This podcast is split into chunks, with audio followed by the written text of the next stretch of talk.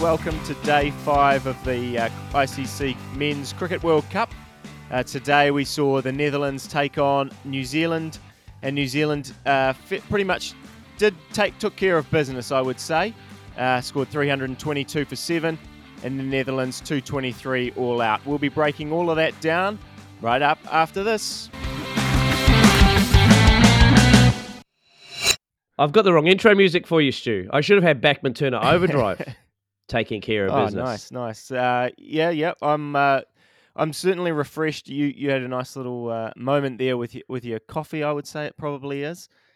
Uh, I'm, I'm certainly ref- it's a delicious short refreshed after a, a, day off. Uh, didn't get to to chat to you about Australia, or India, but um, you and Raj did a wonderful job yesterday. I mentioned uh, New Zealand unbeaten now, two from two, starting to mm. starting to do what they do really, really well in these cricket World Cups. Just take care of business. Yeah, perfect start for New Zealand, wasn't it? I mean, if you have a look at it, contributions from everyone with bat. You took care of business with the ball, as you said. I mean, what's not to like here, Stuart? This is pretty much a perfect game for New Zealand, right? Well, I wouldn't say it was a perfect game. They, um, oh come on. Well, I, you know, this. I think the scorecard, uh, ninety-nine run victory.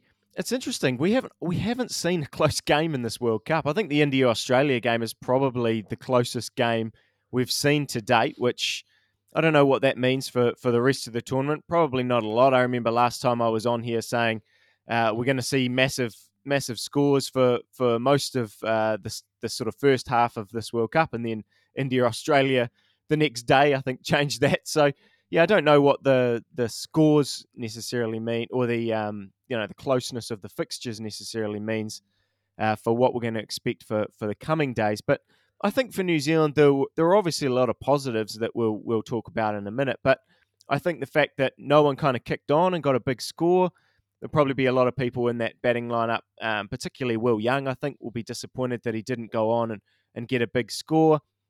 We saw kind of every time it was an interesting innings. Every time New Zealand felt like they were about to really start to put the foot down and and uh, and get the innings moving, maybe crank it up past 350 up towards 400, Netherlands would pull it back. And and credit to Netherlands. I mean, they started with three maidens, and uh, you know, we're sitting there going, okay, it might be nice if they score a run sometime soon. Um, but they, New Zealand didn't panic, and uh, yeah, sort of got 60 off the next six overs. But Netherlands pulled it back. Some tight overs, got Devon Conway's wicket. New Zealand put the foot down again, more tight overs. And even right at right at the death, I think was probably what New Zealand would be most disappointed that Glenn Phillips got out cheaply, Mark Chapman got out cheaply, and it meant that they sort of stuttered to the end until Santner and uh, Latham and then Matt Henry kind of got them 50 off off three overs to to put them up mm. over that 300 mark. Yeah, let's let's break that down a little because I mean in a game against the Netherlands, it was a game I think all New Zealand fans and most neutral fans would expect New Zealand to win and win comfortably and they did in the end. They won by close to 100 and we would expect that this game wouldn't have been particularly close throughout the throughout the game, but from a New Zealand perspective, Conway and Ravindra got big hundreds in the first game against England. No one else really got a bat other than Will Young, who tickled one down leg side first cherry and gone.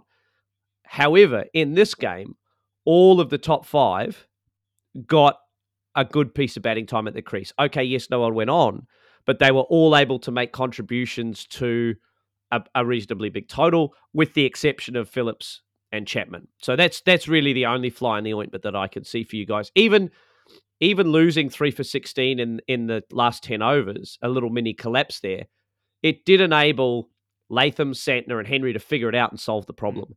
So even though there was a little mini collapse, it didn't become three for 16, becomes five for 40, and New Zealand are, you know, all out three or two, 270, 280, right? So I think even though that there was a little hiccup there along the way, you've got enough contributions to give yourselves a bit of a selection headache going forward, and we might talk about that later. Yeah, absolutely. Um, uh, yeah, I think what's really encouraging for probably for both of New Zealand's two innings so far with the bat is that they're not having to do anything too special. I mean, I mentioned the three maidens up front, and they very quickly they sort of didn't panic. Uh, Ian Smith was on the commentary at that time, and he was talking about how you know Devon Conway's not going to panic because he knows he can catch it up later on, and immediately, like I said, sixty off the next six overs suddenly their their run rate's over six and they're going really well. And even you know you look at Rachin, you look at up and down the scorecard.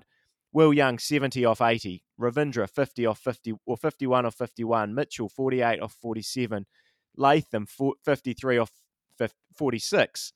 No, nobody is kind of going going bananas, but they're managing to very very easily without doing too much, uh, you know, without taking too many risks. I would say they've got up to 320. And, you know, I think at the, I look back to when we were previewing this uh, World Cup, my main concern was how are New Zealand going to get over 300?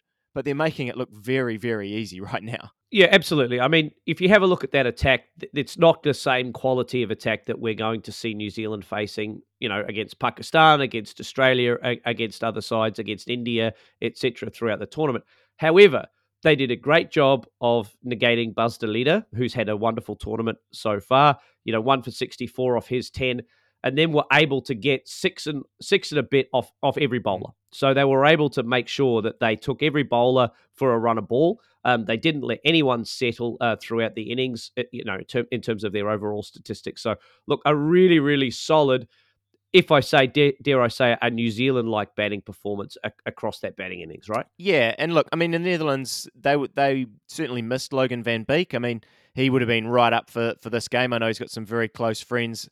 Uh, in that New Zealand side, and and obviously, and in the and in the top three for New Zealand, even. exactly, exactly. So yeah, and played a lot of cricket with with a lot of them, a lot of Canterbury boys and, and the Wellington boys now there. So yeah, he would have been right up for for this game. So it's a shame that that he missed that for for him personally.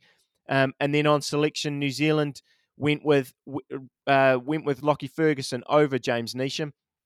Uh, I think an interesting decision, and probably more more in that uh, I think that signals probably the balance that New Zealand wants to take, uh, and that we want to have four specialist bowlers. I would I would say for the the remainder of the tournament, and then make up the uh, the overs with Ravindra most likely, and then Mitchell, Phillips, or uh, and we well, we obviously haven't seen Mitchell at the bowling crease, but I would say Phillips, yeah, Mitchell, what whoever whoever is going to be in the mix there with Ravindra to to pick up overs if we need to. Certainly, a lot of options for New Zealand there.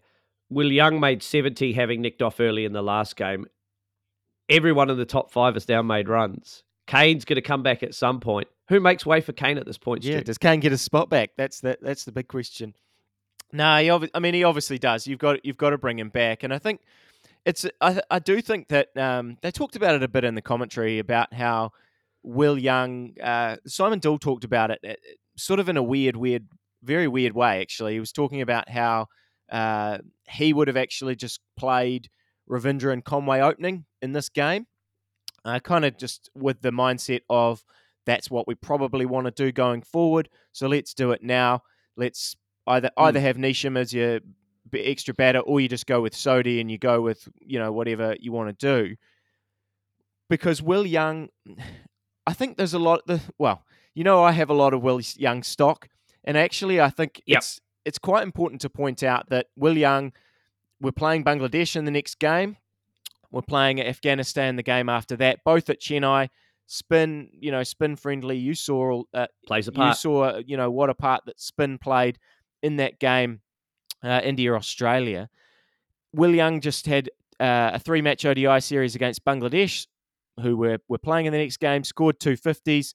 He's got actually got an excellent ODI record in Asia, five fifties from his ten games, averages of four, averages forty seven. He's he's quite good against spin, going down the ground, very very strong at coming down the wicket and and hitting over the top there. Scored an eighty nine in a test against uh, India in India. So I think that he's got a very strong case to be in that side.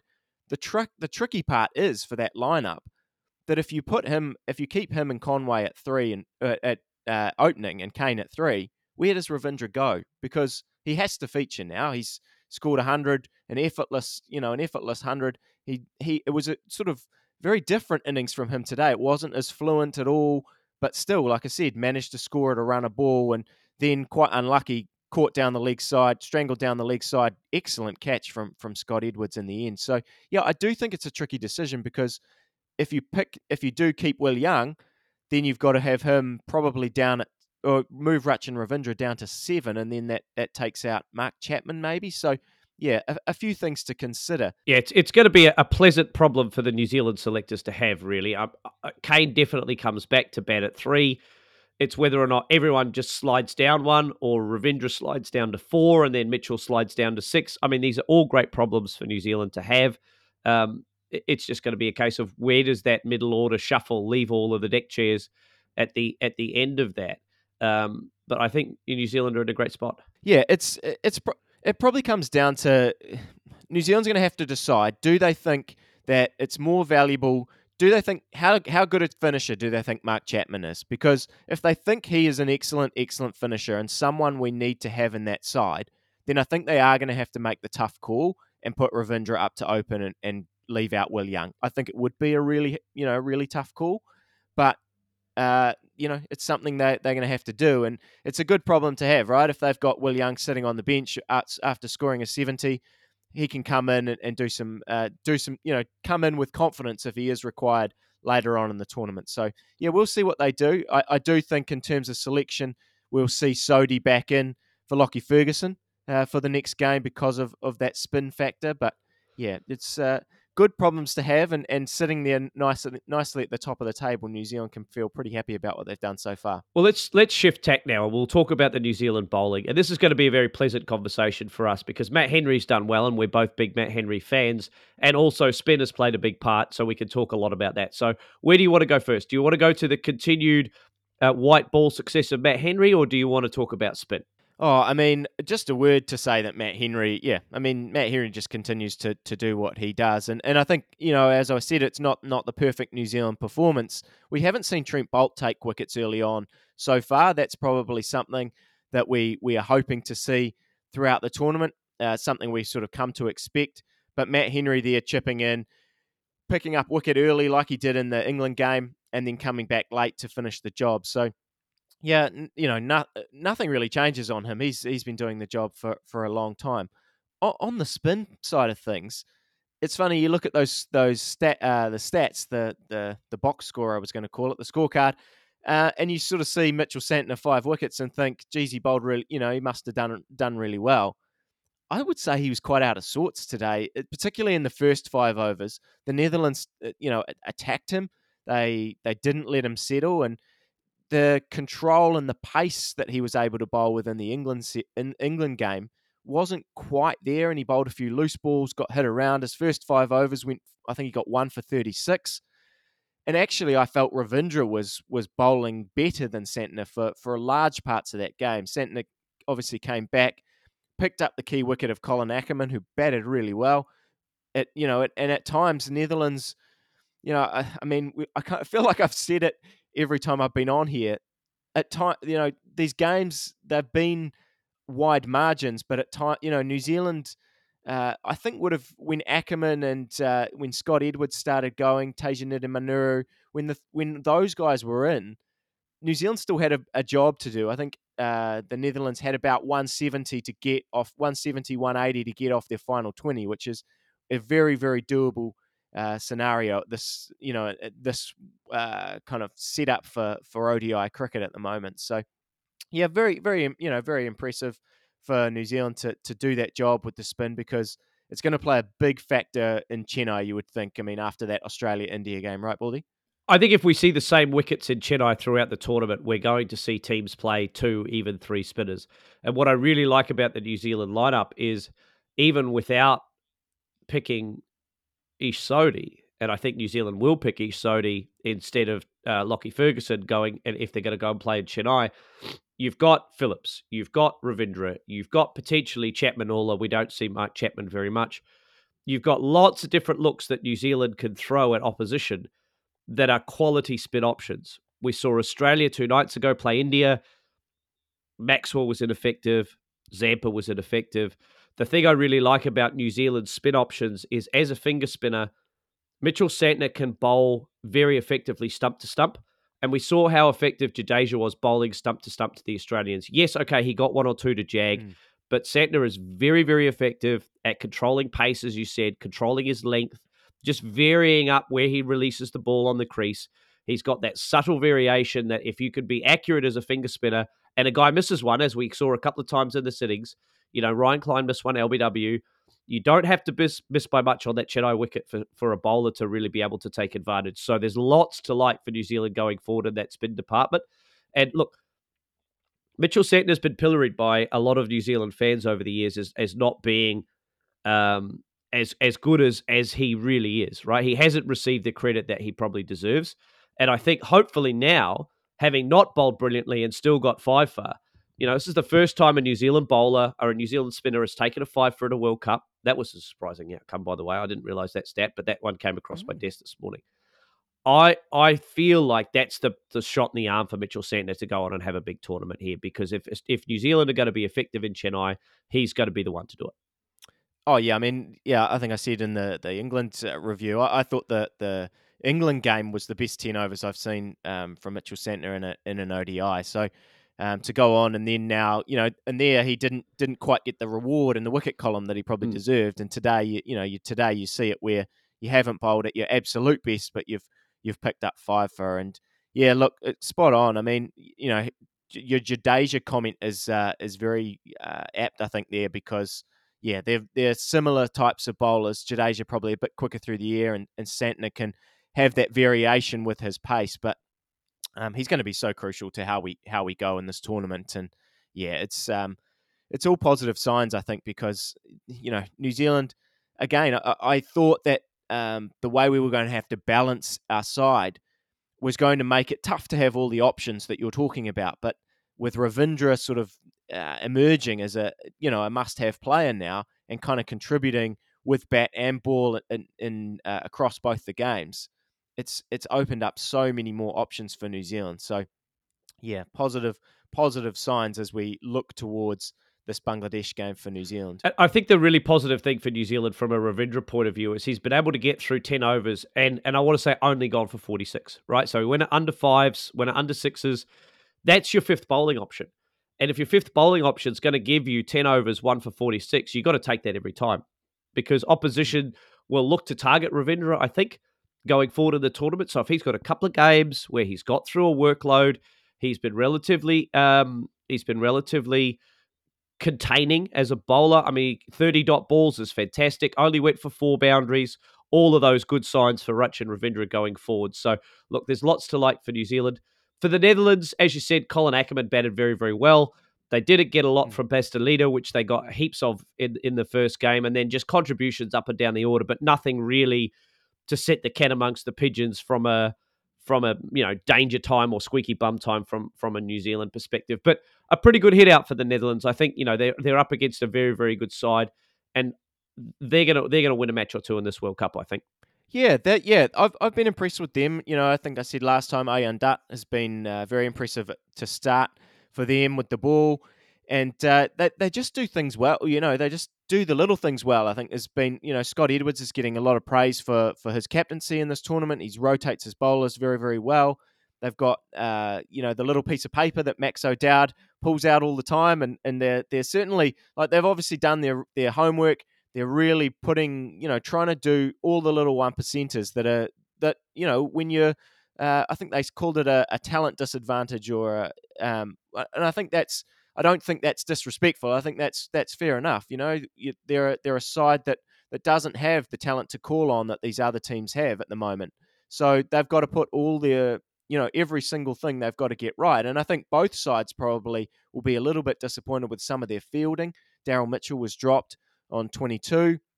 Uh, which could have sort of changed the, changed the the shape of New Zealand's innings again. So, yeah, a, a lot of little things that that both sides can probably pick up on. But as you say, I do think the Netherlands are they're not going to make it easy for, for anyone in this tournament no. to beat them, and I think they've got a, a couple of tough games. I think to, to come up. I, I, I can't quite remember. I think it's South Africa and then Australia again. But yeah, you would expect that they're going to push everyone and, and make everyone work, which is which is really encouraging. Yeah, I mean, great great sides going forward for the Netherlands. They're well prepared. They're they're a good fielding side.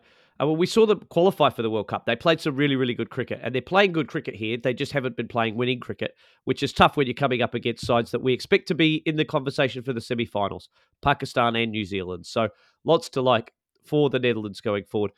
Anything that has to change for New Zealand here going into their upcoming matches against Chennai? We talked about, um, or, or in Chennai, I should say, we talked about spin becoming a factor.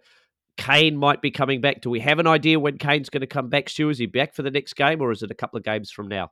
I think all reports are that he's going to be back for the next game. He looks very, you know, looks fit, and uh, you know, even in those warm-up games, looked looked fit. So yeah, Gary Stead's update has certainly suggested that they're they're hoping for him to come back for this game against Bangladesh in Chennai. And look, I, you know, I think every New Zealand's it's interesting. You sort of part of me wants to say these next two games are going to define New Zealand's World Cup, but that's obviously a bit a bit silly. But and I think New Zealand is doing really well, and they always kind of talk about how it's just next game up, next game up, focus on next game.